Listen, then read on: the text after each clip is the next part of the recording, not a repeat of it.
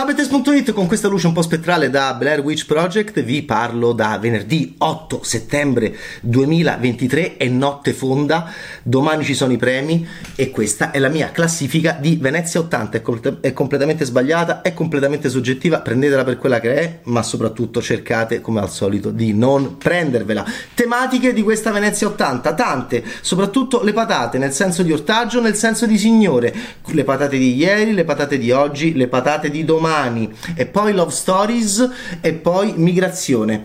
Partiamo dal numero 23 e poi andiamo su Venezia 80. La Bet, sì, è veramente un'esperienza bestiale quella di vedere il film di Bertrand Bonello sui pericoli dell'intelligenza artificiale, ma io ho molta più paura nei confronti della stupidità organica che ha prodotto un film del genere.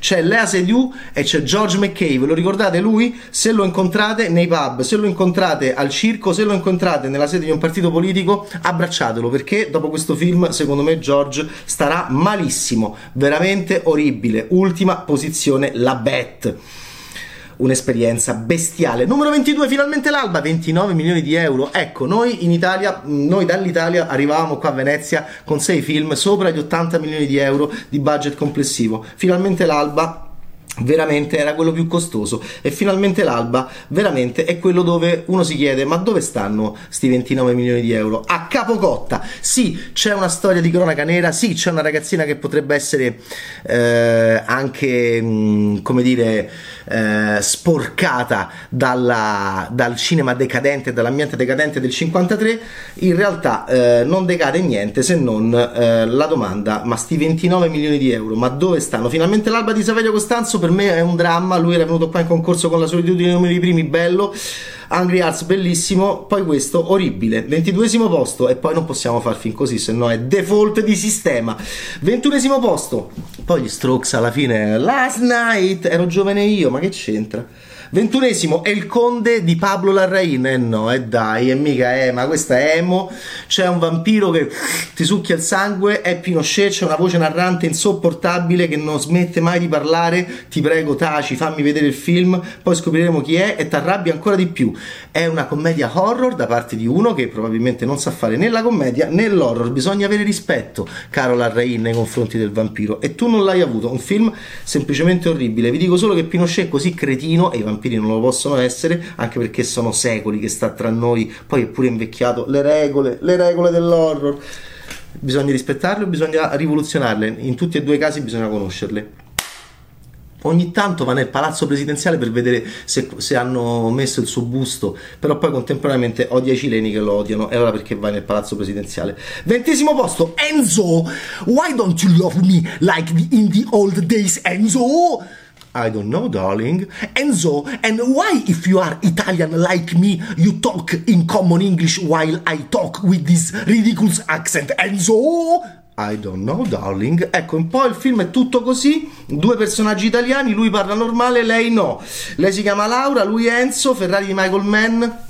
Madonna mia, apriamo la sezione giardinetti. Ai giardinetti puoi andare, ti finisci tutta la recherche de Proust, te la rileggi pure, giochi con i bambini non fai film del genere. Dieci anni per fare Ferrari, dieci anni per fare questo film Mamma mia, come appunto Penelope Cruz mh, mm, parla sbagliata come Lady Gaga in House of Gucci, c'è sempre Adam Driver che invece parla normale. Infatti, questo film è House of Ferrari, ventesimo posto, diciannovesimo posto di Thierry von Hallem. Lui è un fisico che non ha il fisico. Il protagonista si chiama Johannes, ha la faccia appesa, non c'è acume facciale, eppure è un genio. Scrive una teoria che in confronto Oppenheimer gli diceva sei uno sciroccato folle.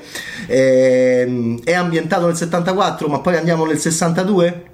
Ma poi andiamo di qua, ma poi andiamo di là, è il multiverso di cui non ho capito assolutamente il verso, o meglio, l'ho capito e non è niente di che.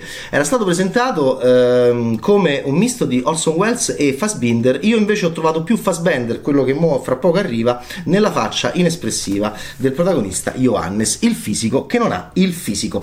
Diciottesimo posto, sta proprio sopra Johannes, eccolo qua, ma infatti sono fratelli, il killer di Michael Fassbender ha mille identità, una sola espressione. pontifica peggio della voce narrante di El Conde di Larrain per circa 10 minuti all'inizio del film ti dice io killer di qua, io killer di là, no empatia, io vivo così, io sono così, io faccio così, sembra espertissimo, poi fa una cazzata micidiale, prende il fucile sembra Clouseau, sembra Mr. Magoo, si stupisce, fa sbendere, l'unica espressione un po' diversa dal solito e poi comincia a scappare perché? Perché se lo vogliono ovviamente incaprettare perché si sa i killer professionisti quando sbagliano quando si innamorano eh, sbagliano appunto e quindi hanno sempre tutti contro. Eh, David Fincher era venuto qua fuori concorso nel 99 con Fight Club adesso arriva in concorso qua con The Killer. Mille identità per, Fasbi- per, eh, per, per Fassbender non Fassbinder quello vabbè. E, ness- e mille identità e una sola espressione. Questo è un film che lo vedi e il secondo dopo pensi al Partito Democratico, il che ti fa veramente riflettere. Diciassettesima posizione, Io Capitano di Matteo Garrone. La migrazione non era stata mai così fighetta, la, la, la migrazione dall'Africa all'Italia non era mai stata al cinema e questo è geniale, ma poi alla fine non era mai stata così proprio anche non bambina ma bamboccia e c'è una bella differenza. E, ma come? Ma Roma negli anni 60 era bellissima, ma perché appunto, ma Dakar nel 2023, per come la fa vedere Garrone all'inizio del film, è stupenda, è meglio della Roma degli anni 60, ma perché sei andato a vivere a casa al Palocco? Ma perché vuoi venire in Italia se... Ecco, un po' questo è il problema, poi ce ne sono tanti altri, sei tu e Moussa sono due adolescenti eh, senegalesi che non si capisce niente proprio perché vogliono venire in Europa, poi però comunque non gli succede quasi niente. Diciassettesimo posto, questo vince, eh, vince sicuramente e sta piacendo da morire, è piaciuto tanto agli italiani Va bene, sedicesima posizione, Lubo di Giorgio Diritti, ecco si capisce che l'Italia già ne abbiamo incontrati tre dei sei che avevamo nella mia personalissima e sbagliata classifica. Lubo di Giorgio Diritti è il miglior film di diritti, ha detto qualcuno, lo stesso che aveva detto La purezza del diamante del buco di Fran Martino, lo stesso che aveva detto che Andrea Pallaoro è il punto di riferimento del cinema italiano, come no, e, ehm, e, poi ha detto che Lubo era il miglior film di diritti, ovviamente è uno dei peggiori. E, ehm, la prima ora funziona, poi eh, diventa James Bond, ma non quello piagnone autocritico di Daniel Craig, quello proprio Carlo che non gliene fregava niente ed era molto proprio imperialista occidentale e anche fancazzista e scherzoso. Roger Moore. E Franz Rogowski va in giro e ehm, dopo una tragedia personale incredibile, ingravida e si diverte, è ricchissimo e insegue le, anche le popolane. Sedicesimo posto Lubo però poi lui dovrebbe stare male. Eh, quindicesimo posto, Olli di Fientroch, probabilmente pronunciato male, e Olli di Nazareth, sembra i Monty alla fine tu sei il Messia. Eh, no, no, non sono il Messia, non mi seguite. No, tu sei il Messia, guarda, io ne ho conosciuti tantissimi. Tu sei proprio il Messia. Olli è un adolescente, togli la L e Oli, alla fine poi, e è un adolescente dei Paesi Bassi che alla fine fum, va molto in alto nella, nel, nel, nell'indice di gradimento della scuola dove è considerata una loser o meglio una strega e poi a un certo punto diventa una fata e poi anche una messia. Io questa regista di cui non so pronunciare il nome, mi dispiace, io la voglio tenere sott'occhio perché? Perché da Lubo in poi sta crescendo, sta crescendo questa voglia che cantava qualcuno, sta crescendo e um, Olli per me non è niente male, quindi è, buo- è un buon concorso perché eh, dal 23 al 15 parecchi problemi, dal 15 all'1 parecchie soluzioni a partire da Holly. Niente male, eh? Poi ci sono dei sospetti, una scuola che brucia, poi c'è Bart che sembra Bart Simpson, poi c'è un preside che sembra quello dei Simpson. Va bene. Eh, ma Holly, ce l'hai superpoteri oppure no? Quattordicesimo posto. Ah, Daytona, io te odio! Allora, Daytona è rimbambito. Paul Newman è cieco. Cammello è rimbambito, non è cieco, ma c'ha il cancro. Sembrano... Sembra Todomodo, sembrano le mummie, sono in carta pecoriti, sono i freaks out, eccoli qua, i veri freaks out. Sto sti gangster che fa solo un po' così. Tony Servillo che dovrebbe essere romanesco, ma sento sempre un po' di Napoli. Era meglio che dire che era di Napoli che poi era venuto a Roma. Eh, Mastandrea che non ci vede e non lo vedi. Invece Favino lo vedi troppo e sembra Mia Got in X di T-West, nel senso che è proprio, è proprio l'ingegnere dell'inizio di Prometheus. Ah, oh! Eh, Sollima dilata perché vuole essere autore, io gli voglio bene, lo stimavo già prima, lo consideravo già un autore prima, poi nel 2023 ancora con queste cose sì, in Italia sì, perché siamo un pochino indietro. Brucia Roma, brucia Roma, in una Roma dove bruciano le cose tutto, sì, come nell'estate del 2022, Sollima dilata, dilata, dilata perché deve essere autore e, e vabbè, comunque c'è di peggio. Tredicesimo posto, Dogman di Luc Besson, sì, lui ha l'esercito dei cani, quanto sono divertenti, mi piace un cane che passa attraverso le sbarre, è una delle scene, una delle immagini più belle non so perché, un, un, cane sinuoso che passa tra le sbarre, che ha in bocca le chiavi, le dà a lui e lui esce di prigione. Ma vi ricordate i pinguini quanto aiutavano il pinguino in Batman 2? E questo è Joker 2. Caleb Landry Jones, eh, sì, ha vinto per Nitram a Cannes, miglior attore, però potrebbe pure Boh, che ne sai è, è, uguale al frontman dei Level 42, è un gruppo pop di quando ero giovane nel 1600 e, e va bene così. Lui ha l'esercito dei cani, mi piace tanto anche il cane Miki, ehm, che è un po' il capo degli altri cani, mi piace il cane che ha dente ai testicoli di un gangster, mi piacciono un sacco i cani, mi, piacciono, mi piace il cane che si confonde col divano, te, te siede e poi quello te magna, ma quanto sono carini sti cani. Ok, Dogman e quanto è carino Caleb Landry Jones, quanto sono carini i cani insieme a Caleb Landry Jones. Jones. Ehm, film simpatia. Dodicesimo posto, Luc Besson, eh, tredicesimo posto, Dogman Luc Besson, dodicesimo posto, Priscillato, ricordo, c'era una volta il patriarcato, per, per, fare in modo che non torni mai più ti racconto una storia. C'era una bella addormentata che poi è diventata la Punzel, Priscilla eh, l'hanno mm, portata come portare una famosa attrice italiana a qualcuno proprio pischella, minorenne, e questo qua si metteva gli occhialetti, evangelizzava, la armava, la amava, la drogava, la tradiva, la blandiva, la bramava, la sposava, la tradiva, poi la pregava, poi la ignorava, è il patriarcato, cioè il Novecento è andato così. Eh, Sofia Coppola per una volta esce dalla fallocrazia per dire eh, c'era una volta il patriarcato, non ci sarà mai più, quantomeno nella società occidentale, quindi giovani signore, le patate di domani, guardate questo film per ricordarvi di Priscilla Presley che alla fine ce l'ha fatta perché? Perché ha mollato il patriarcato. Infatti, quello dopo quattro anni, stangate, è andato steccato giù c'è da riflettere su questo. E, e, Priscilla ce la siamo ritrovata nel 1988, bella topa, non è una volgarità mia gratuita, è Leslie Nielsen in originale Nice Beaver, in una pallottola spuntata di David Zucker, sale le scale e lui da sotto la guarda. E Priscilla era bellissima e pensate che prima stava con questo qua il re del rock and roll, con tutti i deferenti, con tutti i militari severi che quando arriva lui gli danno la bambina, prendi la mia bambina, crescila, fai della mia bambina ciò che vuoi. Ecco, mai più, never, never, never. Priscilla, undicesimo posto, Women of, si chiamava Andrei, poi si chiama Aniela, e mm, c'è una bellissima attrice mm, trans eh, protagonista non come nel film di Pallaoro eh, punto di riferimento del cinema italiano e Women of, Woman of sì sempre lo dico Women perché? Perché sono tutte queste patate.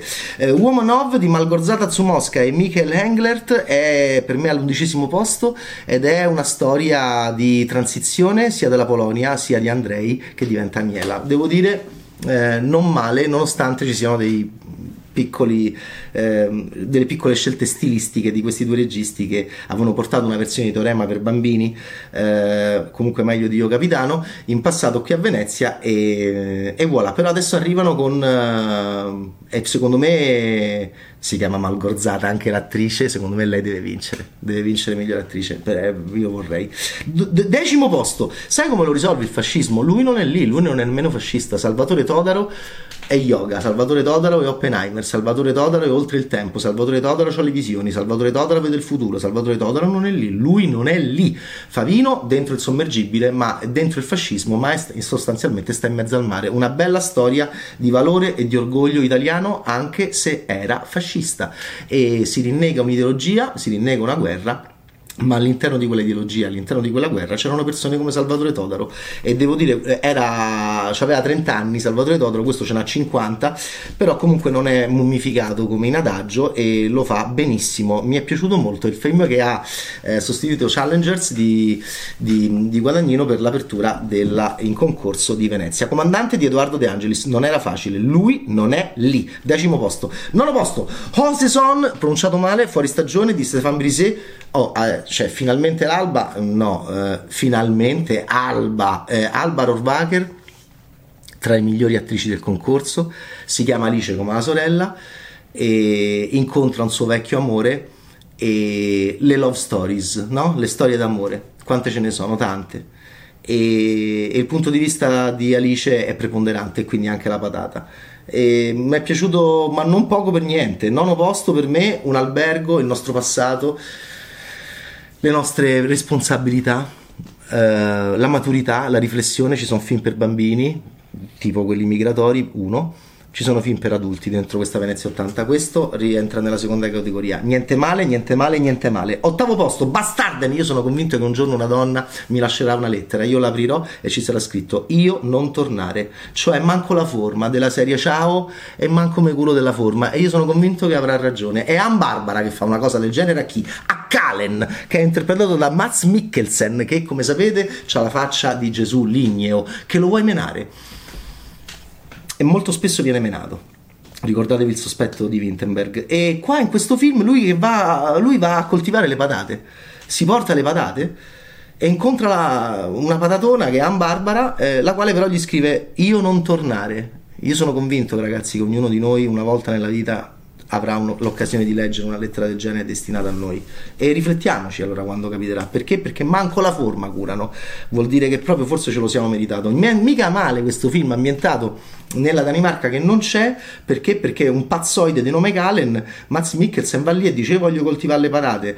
Se, vabbè, si è capito. E eh, tutti dicono no, non ce la fai, non ce la fai. Poi ce la fa e poi arriva un, un nobile che gli dice no, però la terra è mia e ovviamente lo comincia a menare. Eh, Nikolai Arzel, eh, Arkel alla regia. Non male, settimo posto maestro forse la love story più struggente. Lui si chiama Leonard, lei si chiama Felicia.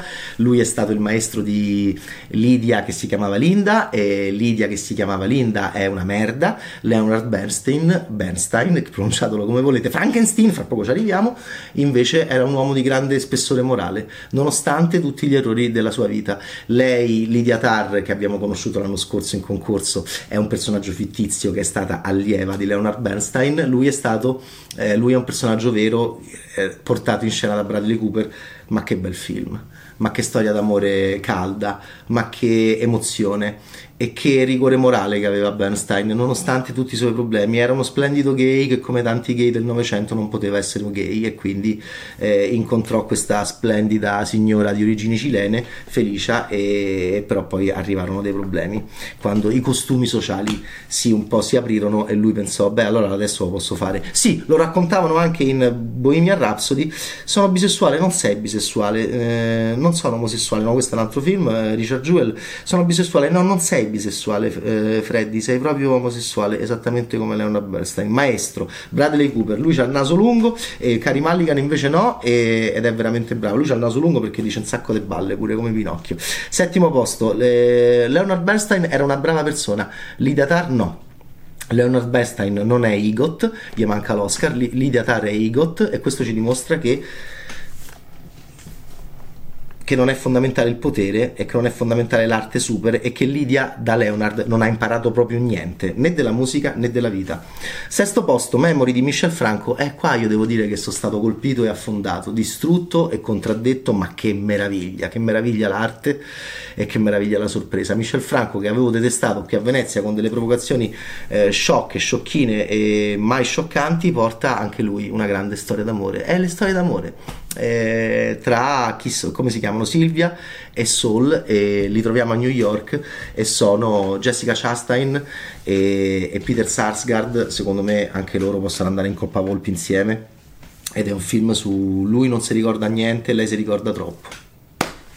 Sesto posto, Origin di Ava DuVernay, mica mi è dispiaciuto. Noi vediamo Isabel Wilkerson, interpretata da Anjo N. Ellis, eh, scrivere un saggio e noi vediamo uh, materializzarsi davanti ai nostri occhi la scrittura del suo saggio, soprattutto con una storia, il recupero di, una, di un test antropologico del 1941 Deep South scritto da due coppie che si alleano di disobbedienza eh, civile, fra poco ci arriviamo, per eh, analizzare la segregazione razziale negli Stati Uniti. Ma la razza esiste, ma il razzismo esiste, ma il colore della pelle è così importante? O è una manipolazione, o è uno storytelling, o è una narrazione quando qualcuno semplicemente decide di prevaricare e soppiantare un, un segmento sociale? E allora è successo agli ebrei, è successo ai Dalit in India, è successo agli afroamericani?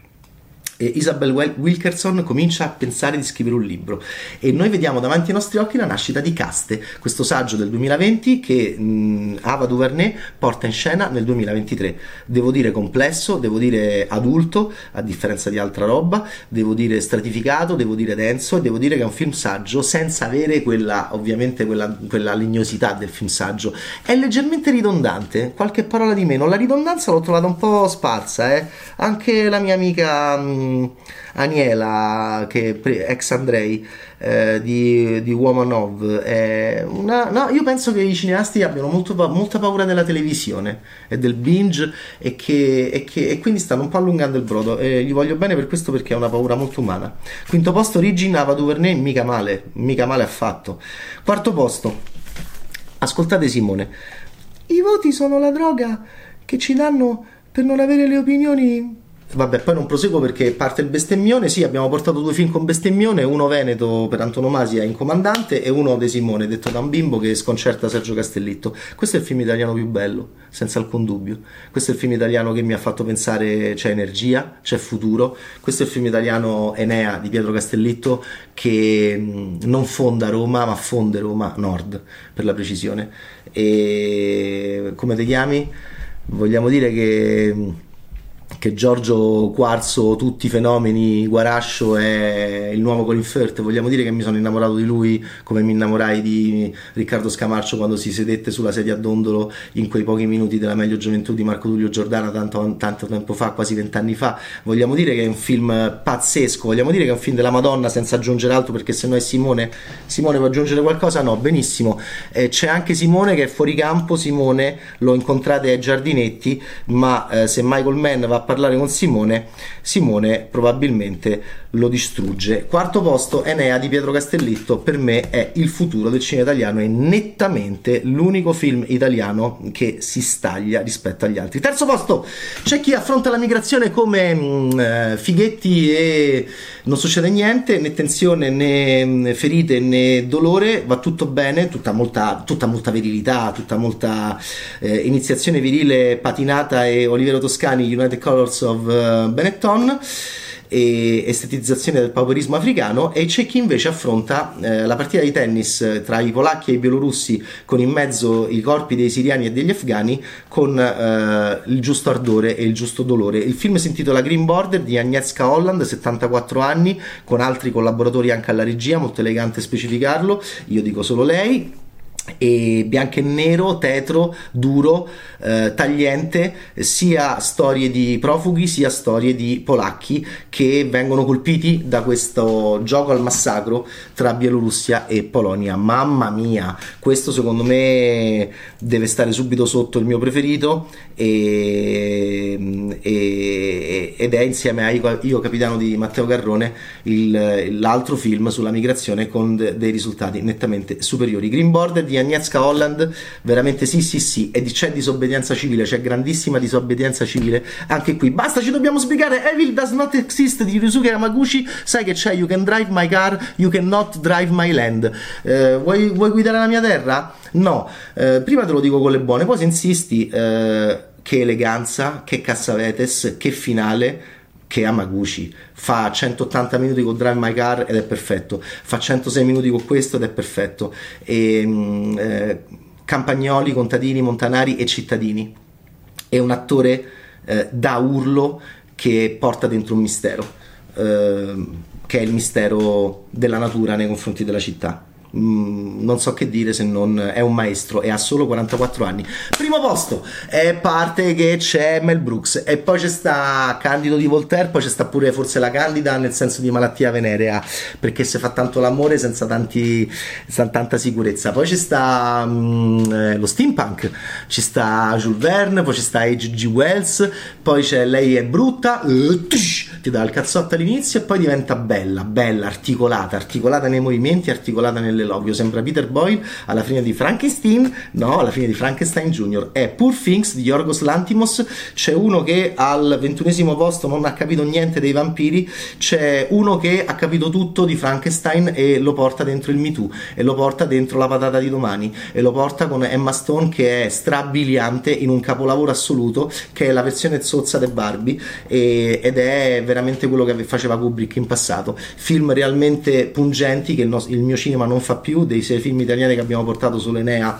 c'ha vitalità e forza di ruggire. Qua andiamo agli Oscar 2024, per me se non è Leone d'Oro sono folli, serve anche a Venezia 80 dagli Leone d'Oro e, ed è la consacrazione totale e definitiva della coppia Lantimos e Stone che aveva fatto già faville ai tempi della favorita. È il mio favorito? Poor Things e... Oh, eh, eh, altro che il ruttone di John Cleese in The Palace, la bolla gastrica di William Defoe in Poor Things. Io ringrazio Alessia Pelonzi, Bianca Ferrari, Gabriele Ingiardi, Gabriele Niola, Andrea Francesco Berni, ringrazio tutte le persone che sono state affettuosissime con me. Io sembro dei Necrodi all'inizio di una poltrona per due perché passo, faccio buongiorno, buongiorno, buongiorno, buongiorno, buongiorno, ma ho sentito l'affetto di tante persone che in questa Venezia mi hanno salutato e mi hanno accompagnato in mezzo a tutti questi film molto interessanti e mi scuso per i refusi mi scuso per gli errori, mi scuso per tutto. E mm, viva il cinema, viva Venezia, ci vediamo l'anno prossimo. Possiamo dire che abbiamo sbagliato tutto, ma è stato come al solito bellissimo. Ciao, Taste!